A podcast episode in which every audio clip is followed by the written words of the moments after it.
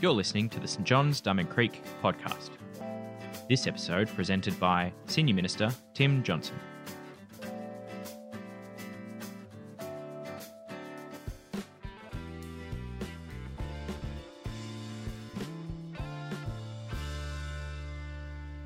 So I'm going to be doing the Bible reading uh, today. Um, it comes from, uh, sorry, it continues on with our series um, in 2 Corinthians, as Andy said before. Um, it comes from, in your Bibles, 2 Corinthians uh, 7 2 to 16. Paul's joy over the church, the church's repentance. Make room for us in your hearts. We have wronged no one, we have corrupted no one, we've explo- exploited no one. I do not say this to condemn you. I have said this, uh, said before that you have such a place in our hearts that we would live or die with you. I have spoken to you with great frankness. I take pride in you. I am greatly encouraged. In all our troubles, my joy knows no bounds. For when we came to Macedonia, we had no rest, and we were harassed at every turn conflicts on the outside, fears within. But God, who comforts the downcast, comforted us by coming by the coming of Titus.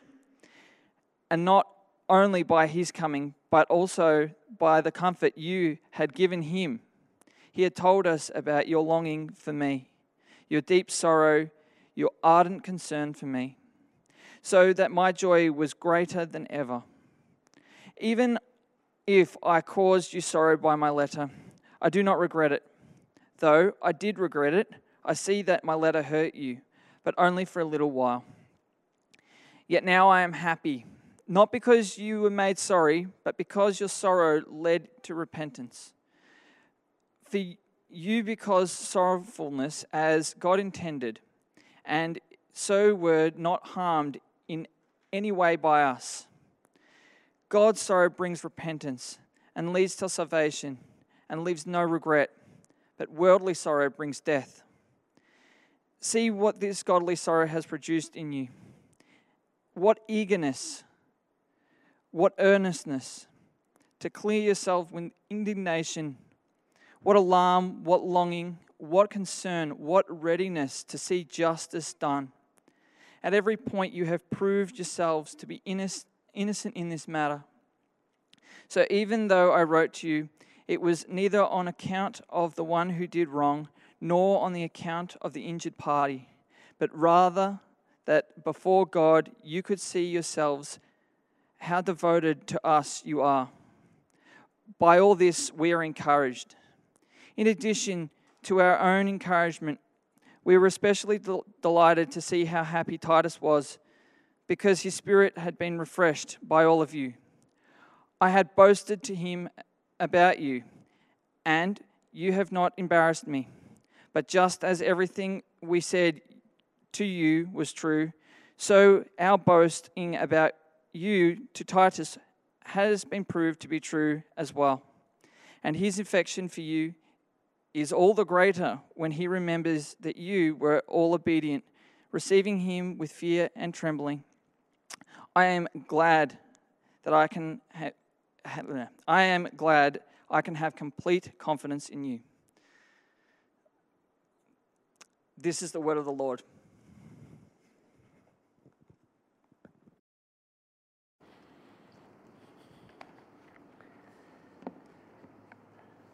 G'day everyone, my name's Tim, and uh, we're going to have a look at that passage uh, together now. I wonder, uh, what do you do? How do you respond uh, when you realize you've done the wrong thing. Uh, when you get that sort of sinking feeling because you realize you've behaved badly or you've treated someone badly, how do you respond? Uh, often we become aware of our bad behaviour in the midst of a conflict. Uh, so maybe one of your mates at school uh, or a colleague at work challenges you about the way that you've been acting or something that you've failed to do that you should have done. Maybe your partner or your parents crack it with you because they're sick of you acting in a certain way. Uh, and in that moment, you've got a choice, don't you? How am I going to respond in this situation as I, as I realize that I've done the wrong thing? Now, conflict, of course, is a massive topic, uh, and it's a topic that the Bible has quite a lot to say about. Uh, as Andy mentioned earlier, in our St. John's Extra this week, I'm going to talk a little bit about conflict and how we can actually see it as an opportunity to grow uh, rather than just as a, as a bad thing that we want to avoid. Uh, and a couple of years ago uh, here at church, we did eight talks called uh, on conflict uh, in a series we called Peacemakers, looking at what the Bible teaches in some detail about how we respond to conflict. Uh, both of those things you can find at our website, stjohnsdc.org.au. So I encourage you to go uh, find those podcast talks or sign up for St. John's Extra. Uh, but our Bible passage for today uh, is dealing with a situation where there's been a conflict, where there's been bad behaviour, where a feeling of sorrow comes and there's a need to respond. And it teaches us a really important point, really, which, which strikes at the heart of Christian faith. How do we respond when we realise we've done the wrong thing? When we have that feeling of sorrow, what are we going to do about it? So, a bit of background to this passage is probably helpful, uh, particularly if you're uh, new or joining us for the first time, uh, a little bit of what we've been learning through this letter. So, the situation is that uh, someone at the church in Corinth, the, the church to whom this, this letter's written, uh, someone there's acted badly. We don't exactly know what this person has done, but they've mistreated another person, they've done the wrong thing. Uh, and Paul, the author of this letter, who's a leader in this church, has to step in and do something about it. So he makes a visit to Corinth. Uh, he calls it his painful visit. Uh, and he goes there and confronts this person who's done the wrong thing. But the visit doesn't go very well. Uh, it is a painful visit. The whole thing seems to blow up. There's uh, disputes, factions, people take sides. It's a real mess. And the person who's done the wrong thing's not willing to admit that they've done the wrong thing. And some people side with them and say they haven't done anything wrong. And in the end, Paul ends up being out of relationship or in this conflicted relationship with the church at Corinth. It's, it's incredibly painful for him because he loves this church dearly. Uh, you would have noticed that when Jack was reading uh, just how much he loves the church. He says things like, um, Make room in your hearts for us. He says, You've got such a place in our hearts that we'd live or die for you. He dearly loves this church. So it's incredibly painful for him to be in a broken relationship with them.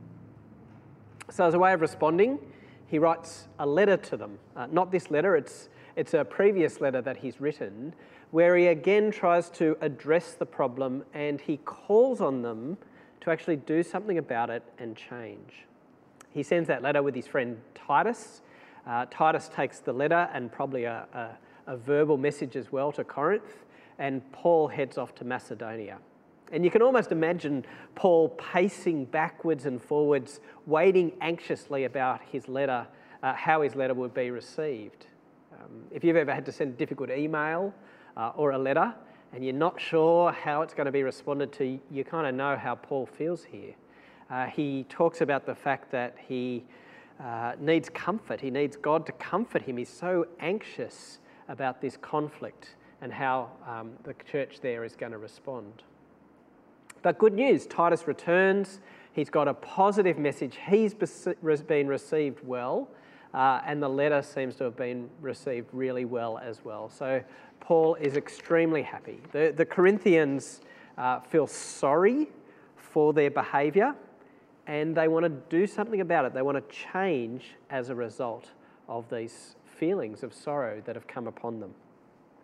Uh, and Verse 10 really gives us the, the key principle for this passage. This is what Paul says there. He says, Godly sorrow brings repentance that leads to salvation and brings, leaves no regret, but worldly sorrow brings death. Uh, through the rest of the talk, I really want to unpack that verse and, and what, it, what it means for us as well. So, firstly, uh, this talks about sorrow. It talks about godly sorrow and worldly sorrow. Uh, dictionary definition of sorrow uh, is something like this. It should be on your screen there. Uh, sorrow is a feeling of deep distress caused by loss, disappointment, or other misfortune suffered by oneself or others. So, we're talking here about an emotional response, a, a, a feeling, and it's not a nice feeling either. It's a, a feeling of distress, deep distress. Uh, and it's due to some sort of negative experience that has happened that has caused that distress. Uh, it captures pretty well what was going on here at Corinth, doesn't it? Um, the Corinthians feel disappointed, distressed because of the way that they've treated Paul. Um, they know that he's hurt, and so that's distressing them. Uh, I remember uh, working through a conflict with my wife, Anna, uh, some years ago now, but I can still picture where we were sitting in our front room in the house that we were living in in North Balwyn, sitting on the red couches.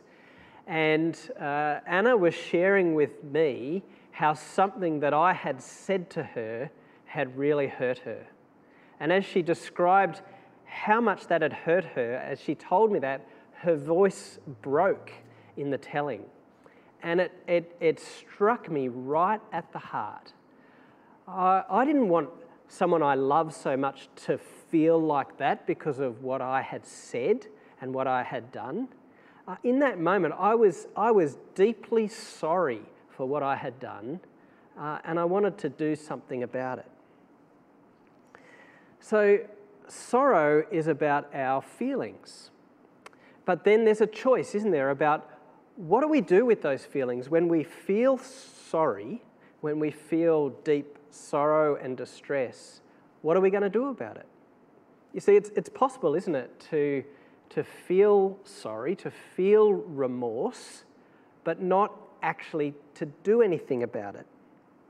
Uh, Lewis Carroll, the author who wrote um, Alice in Wonderland, uh, has a poem called The Walrus and the Carpenter, which captures this idea of sorrow but no action uh, really well. So, in the, in the poem, the walrus and the carpenter uh, go for a walk along the beach and they, they convince some naive oysters to go for a walk with them because uh, they've got ulterior motives about what they want to do to those oysters. Uh, and I pick, up, I pick up the poem sort of towards the end. I weep for you, the walrus said. I deeply sympathise. With sobs and tears, he sorted out those of the largest size, holding his pocket handkerchief before his streaming eyes. Oh, oysters, said the carpenter, you've had a pleasant run. Shall we be trotting home again?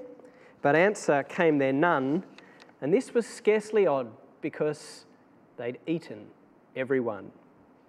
So, you know, there's tears and there's weeping. Remorse is expressed in words, but they just continue on with their bad behaviour of eating up the oysters. It's kind of a, a cute story that makes the point. Uh, but there's more sinister examples that we know of as well, aren't there? Uh, in cases of domestic abuse, for example, uh, where one of the people is violent towards the other person, uh, they hurt them, and then they, they, they, express sorrow, they, they say they're sorry, uh, but they don't actually change, and you get this cycle of abuse that continues and worsens. Feeling sorrow is not, sorry is not enough. Uh, sorry, in and of itself, isn't enough. It's got to lead to behaviour change. It's got to lead, as this passage says, to repentance. Now, what's that word, repentance, mean? Uh, if you're new to church, uh, it might be the sort of word that makes you cringe. Uh, because it's the sort of word that wacko Christians on street corners sometimes shout out to passers by, repent! Uh, or they paint it on sandwich boards that they, they wear around, you know, repent. But it's actually uh, a beautiful word uh, and a really important word for us to understand and get our heads around. Uh, so let me explain it this way. Uh, when I get in my car and I'm supposed to be driving somewhere, I'll type into Google Maps where it is that I want to go, and, and um, the route will come up for me, and, and I'll often go, okay, and head off in, uh, in my car, uh, thinking I'm following the route. Uh, but actually, what I'm doing is I'm heading east along a road that I'm supposed to be heading west along. I've just headed off in the wrong direction. Uh, and what does the lovely uh, lady on Google Maps say to me when I, when I do that, when I'm driving in the wrong direction? Uh, she screams at me, Repent! Well, no, she doesn't say that, um, and she doesn't say it like that. You know, she's too nice. Uh, what she says is, at the next lights, make a U turn. But that's exactly the same thing as saying repent. Repentance is realizing you're going in the wrong direction, so stopping, turning around, and going in the right direction. Re- repentance is, is chucking a Yui. Um, and that's exactly what the Corinthians did in this passage. They realize the way we've been treating Paul has been wrong. We've done the wrong thing by him. We feel sorry for that. We better change our behaviour. And that's what's described in verse 11. Paul says, See what this godly sorrow has produced in you. What earnestness, what eagerness to clear yourselves, what indignation, what alarm, what longing, what concern, what readiness to see justice done the challenging letter from Paul has, has struck them in the heart. And they want to change. They want to do things differently. They want to, they want to fix things and they want to do it in really concrete ways. They want to put that feeling into action to change their direction. And it's that change of behaviour, repentance, turning around, which marks the difference between godly sorrow and worldly sorrow. See, I think both of those things are talking about exactly the same feelings, but the difference is whether we do anything about it, whether we actually make that change that we need to make. Can I illustrate it again with a, an example from the Gospels? Uh, the Gospels are the sort of biographies of Jesus' life.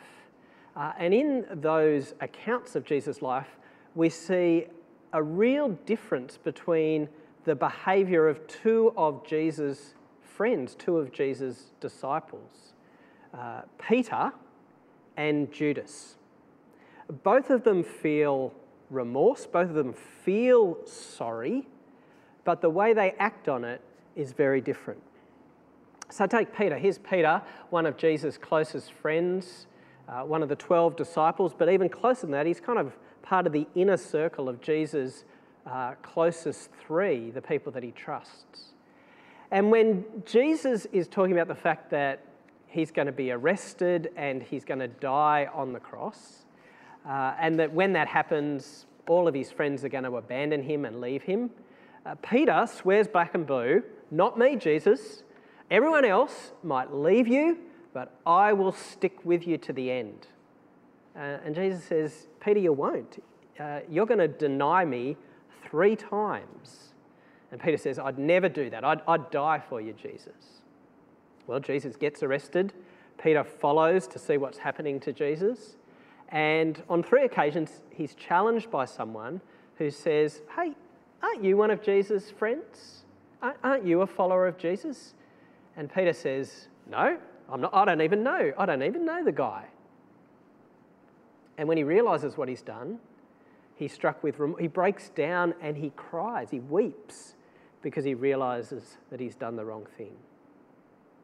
But then what happens in his story from there? After Jesus rises from the dead, he meets with Peter.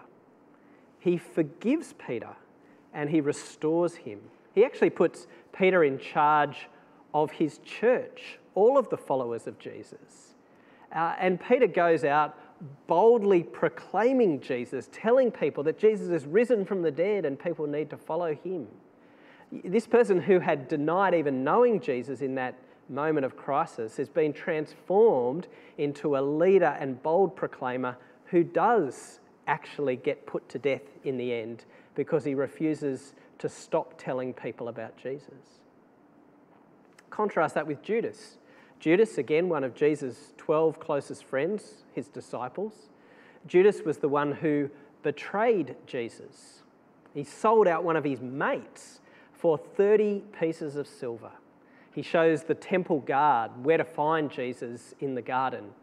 Goes up to him, he, he kisses him as a way of identifying him as the one uh, that they are to arrest. He betrays him with a kiss. And when he realizes what he's done, he reflects on it later. He also, we're told in the, in the Bible, feels sorry for what he's done. He tries to undo the mess by giving the money back that he's been paid, but then, racked with remorse and with disappointment in the midst of his distress at his actions, he takes his own life. It's an example of exactly, a literal example of what Paul says in this passage about worldly sorrow leading to death. That's exactly what happens in the case of Judas. And there's a challenge here for us. What do we do when we feel sorry for our actions? Uh, do we just sort of push it away and try and ignore it because it's an uncomfortable feeling and we just want to uh, forget about it? Do we wallow in it and get get swamped and overwhelmed with our sorrow? Do we uh, lash out and deflect it on other people by attacking them? Um, it's their fault that I'm feeling bad. Or do we actually do something about it, acknowledge the reality of the feelings, and determine under God to make a change? Here's a thought experiment. What would have happened to Judas if he hadn't ended up taking his own life? What, in the midst of his remorse and his grief, he had have hung around, maybe in hiding in Jerusalem until after Jesus had risen from the dead? What if Judas also, like Peter, had have met the risen Jesus and interacted with him? Would Jesus have forgiven Judas? That question really strikes right at the very heart of what Christianity is all about, right at the heart of the gospel, the good news about Jesus. Right, here's Judas. He's backstabbed his mate. He's sold him out for cash. Uh, Jesus, who is God Himself in human flesh, he's betrayed him and he's been killed. They're terrible actions. But are they forgivable? Would the death of Jesus on the cross been powerful enough to have covered the sin of Judas, the failing of Judas? And the answer is yes.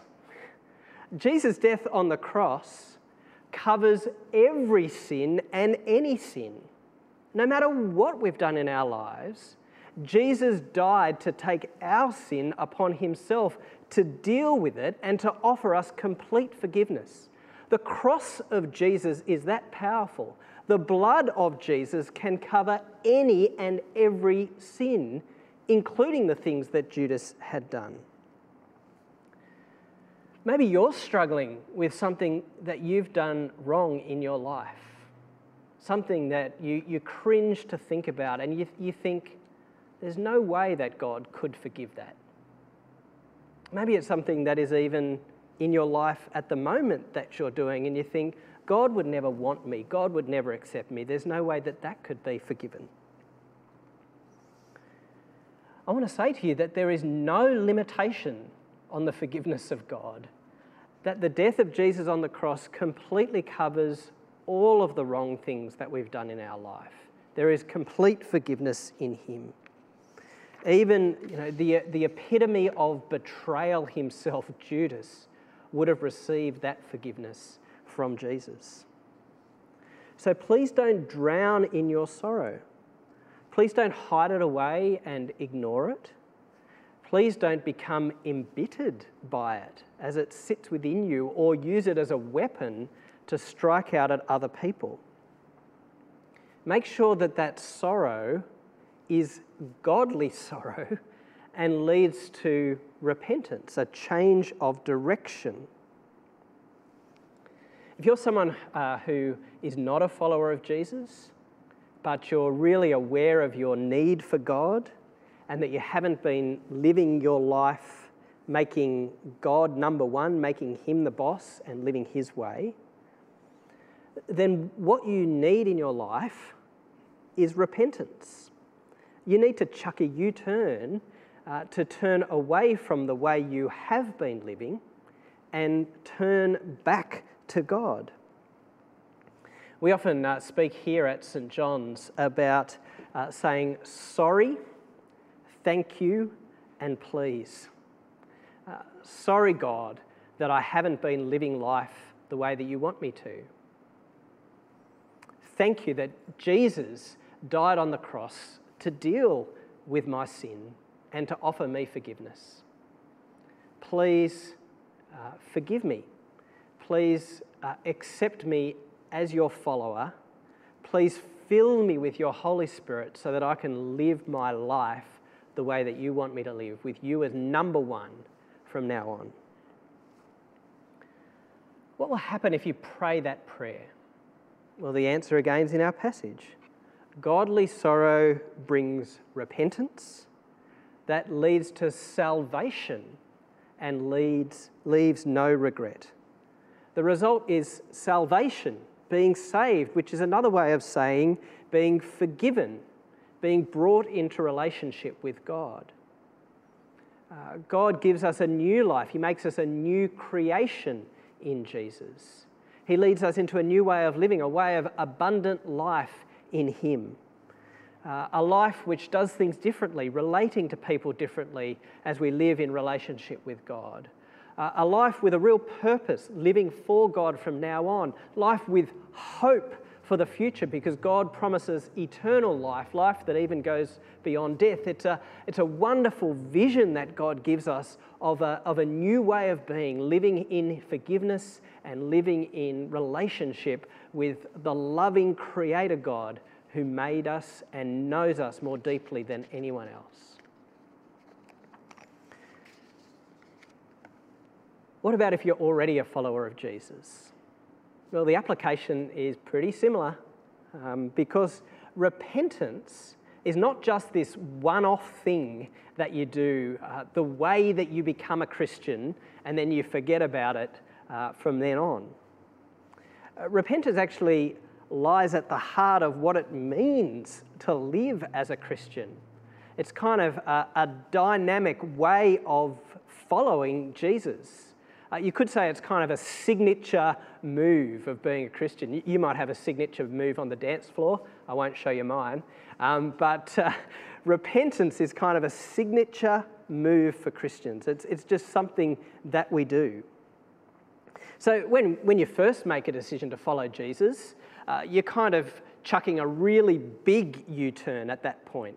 You're turning your whole life around to say, now I want to live for God. I want to receive Jesus and live for God. Um, but then on that journey of following Jesus, it's full of a whole lot of little U turns and constant U turns that we need to make in our lives all the time. When we realize that there's areas in our life which aren't lined up with the way that God would want us to live or if there's things in our life where we realize i never really gave that over to God in the way that I should have. What do you do in those situations? Well, you need to admit it to God and you need to repent, turn around and start doing things God's way. God, I never really trusted you with my finances. I'm sorry and I want to make a change. God, I've been finding my significance in my achievements rather than in you. I'm sorry and I need to change. God, I've mistreated that person and I've failed to love them the way that you want them to be loved. I'm sorry and I need to change. God, I, realize that I've been making judgments on the basis of prejudices, the way a person looks or their racial background. I'm sorry and I need to change. Those are just examples. I could go on. There's, there's stacks of things constantly that we identify and see in our lives that, that need change, that need God to speak into our lives, to empower us and to help us to change those things as we turn around from doing things our way and do them the way that God wants us to do. Repentance is a dynamic part of being a follower of Jesus, it's, it's a signature move for Christians. Just so that we're quite clear on this and you don't misunderstand what I'm saying, uh, God doesn't accept us on the basis of our good behaviour. God doesn't say, uh, you need to be good enough and then I'll accept you. No, God takes us warts and all. He receives us as we are. He forgives us in Jesus and He forgives our sins. That's His grace to us. It's not on the basis of how good we've been because none of us would be good enough. But when we start following Jesus, that means living life differently. And so it does mean making changes to do things God's way, turning around constantly, repenting of things to be living God's way. So here's my question for you, Christians. When was the last time that you repented? Right? That's not a hypothetical question, that is a, that is a serious question. Um, I'm not just talking about when did you last feel sorry or feel sorrow, but when did you take that feeling and actually do something concrete about it, change your behaviour to do things the way that God would want you to live? Has it been in the last week? The last month? Uh, if you're struggling to identify uh, a time that you've repented recently, it could mean one of two things. Uh, firstly, it could mean you're perfect. Um, probably unlikely. Uh, the second thing it could mean is that, well, it's a bit of an alarm bell for you. Um, maybe that there's, there's a bit of a, a hardness of heart there and an unwillingness to change and be changed by God, transform more to the way that He wants you to live. Uh, it could be that as you think about it, you think, I don't particularly feel sorrow uh, when you've mistreated someone, when you've done the wrong thing, do you, feel, do you feel the sorrow about that? Or do you tend to sort of blame them rather than actually taking on board your part in whatever has happened? Maybe you need to ask God by His Holy Spirit to actually soften your heart and kindle those feelings of sorrow which reflect uh, what they should reflect when we do the wrong thing by other people. But maybe you, you do feel those feelings of sorrow, but you're not really acting on them. Maybe you're sort of getting uh, stuck and wallowing a bit in the sorry feelings, but you haven't actually taken the concrete steps to turn them into action, to turn them into repentance, and to make those changes. Well, the challenge here is to treat that sorrow as godly sorrow, uh, to repent uh, for all of us, we need to reflect on our lives, to think through those areas that aren't lined up with the way that God wants us to live, um, and to do something about it, to turn around in God's power and strength so that we're living the way that God wants us to live. That's a dynamic part of following Jesus. Again, it's a signature move for Christians.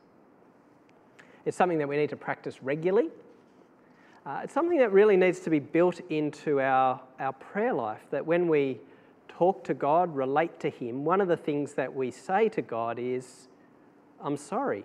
Um, please forgive me because I'm conscious of these areas that I've gone wrong.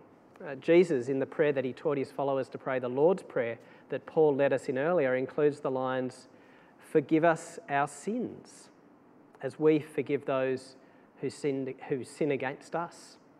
It's, it's just built into the Christian life that we need to do that.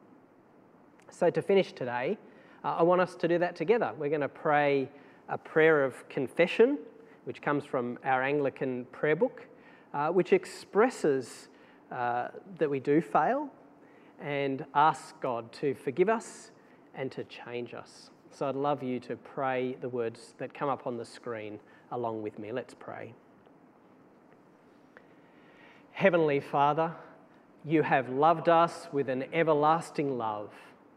but we have broken your holy laws and have left undone what we ought to have done. We are sorry for our sins and turn away from them. For the sake of your Son who died for us, forgive us, cleanse us, and change us.